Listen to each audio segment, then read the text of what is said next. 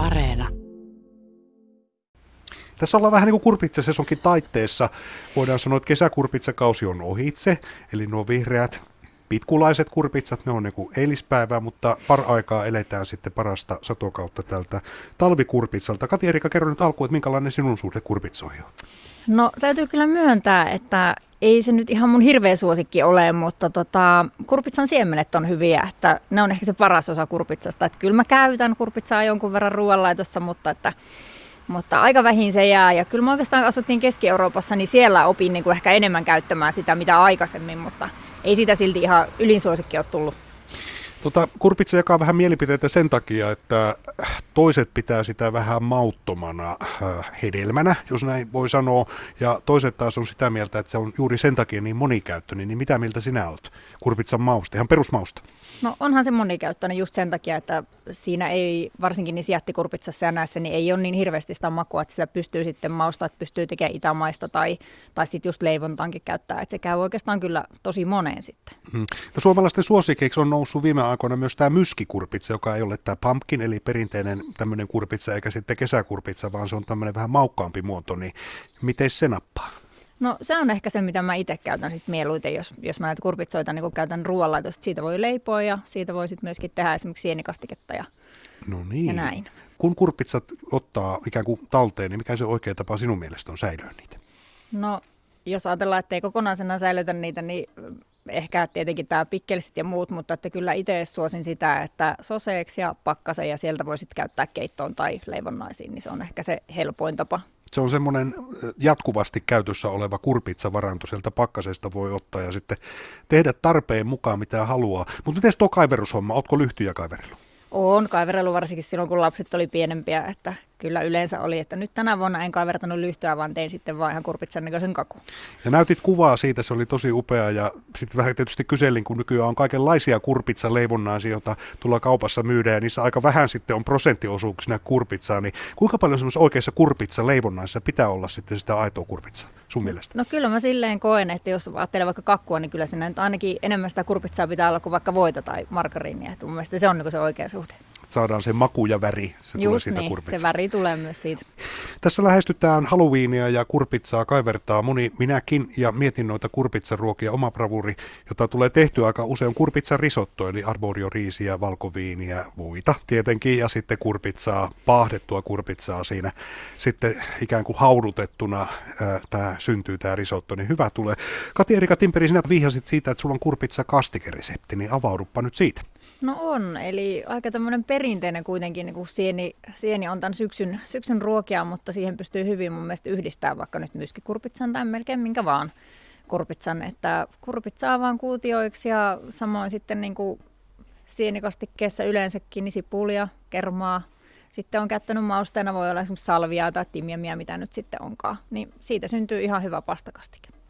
Ja siinä tuo kurpitsa on yhtenä osa-aineena mukana. Ja monihan tietysti lähtee siitä, että kun sitä kurpitsaa on, niin sen pitäisi myös maistua. Itse on sitä mieltä, että kurpitsa on hyvä pohja ja sitä voi käyttää, sitä voi valmistaa, mutta aika usein sitä pitää myös maustaa ja siinä sitten tulee nuo yrttimausteet ja sitten tietysti myös voi yhtenä raaka-aineena juusto, tuore juusto, niin kuin Päivi tuossa omassa ohjeessaan kertoo, että peruna, jauhoa ja sitten tuore juustoa, niin sitten voi ikään kuin surustaa sitä kurpitsa, ää, kurpitsasta hyvää. Ää, Tuossa ennen kuin tulin tänne, vilautit minulle yhtä kuvaa kännykästä. Mä menin melkein selälle, niin ainakin silmät meni pyöreiksi. Olet tehnyt kurpitsa kaku ja se oli ihan kurpitsan näköinen. Joo. Eli et pannut kurpitsaa kuitenkaan ihan semmoisena uuni. En, kyllä mä tein kaksi sellaista niin kuivakakkua, mitkä mä sitten kasasin päällekkäin ja vähän veistelin ja sitten kuorotin, niin siitä tuli sitten kurpitsakakku, jossa aidosti on myös kurpitsaa.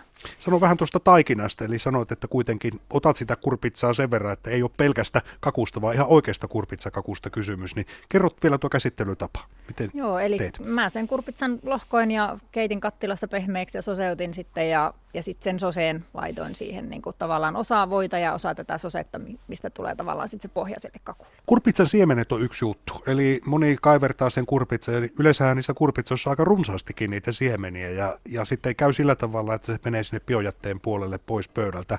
Itse käytän niitä mielellä ja tuossa itse totesin, että kaikkein paras osa on nimenomaan ne siemenet, niin kuin sä saat kurpitsan siemeniä, tietenkin puhdistetaan kunnolla hedelmälihasta ja niin edespäin, mutta mitä sitten?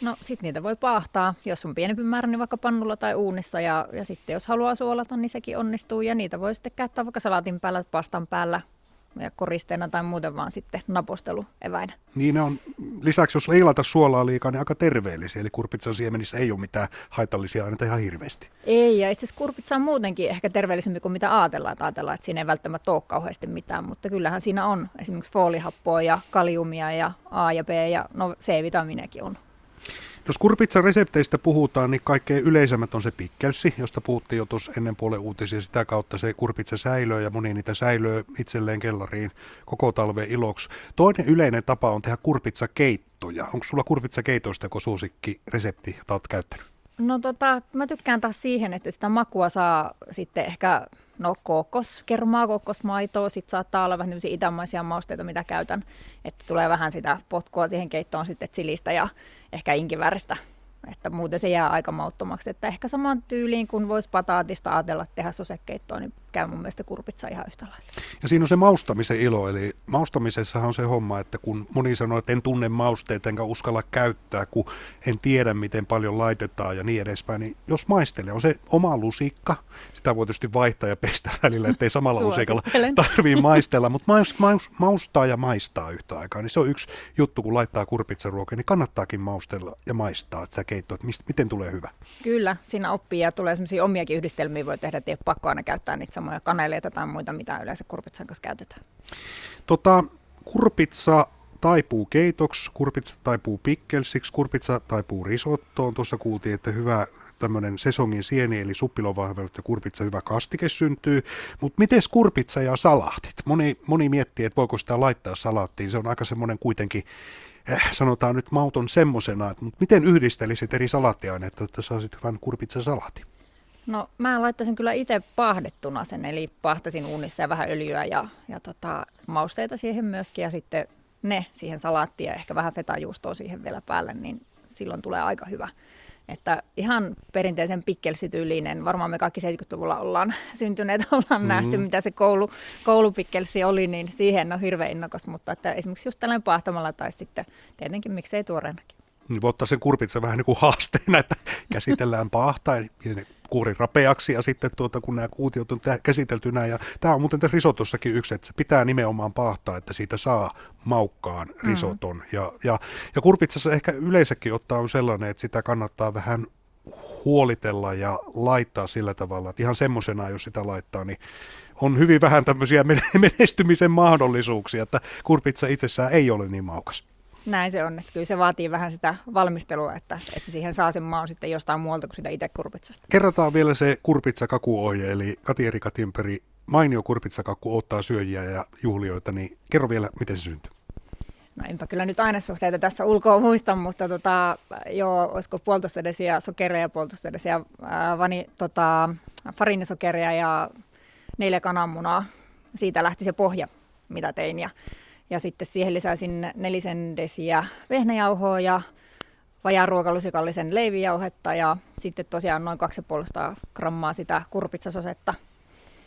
Ja tietenkin voita myöskin, ehkä vähän vähemmän, että noin ehkä 200 grammaa. Ja, ja siitä sitten syntyi kyllä se kakkupohja. Ja tein itse asiassa vain yhden tämmöisen taikinan, jonka jaan sitten kahteen pieneen vuokaan, että sain tehtyä sitten se varsinaisen kurpitsan muodon.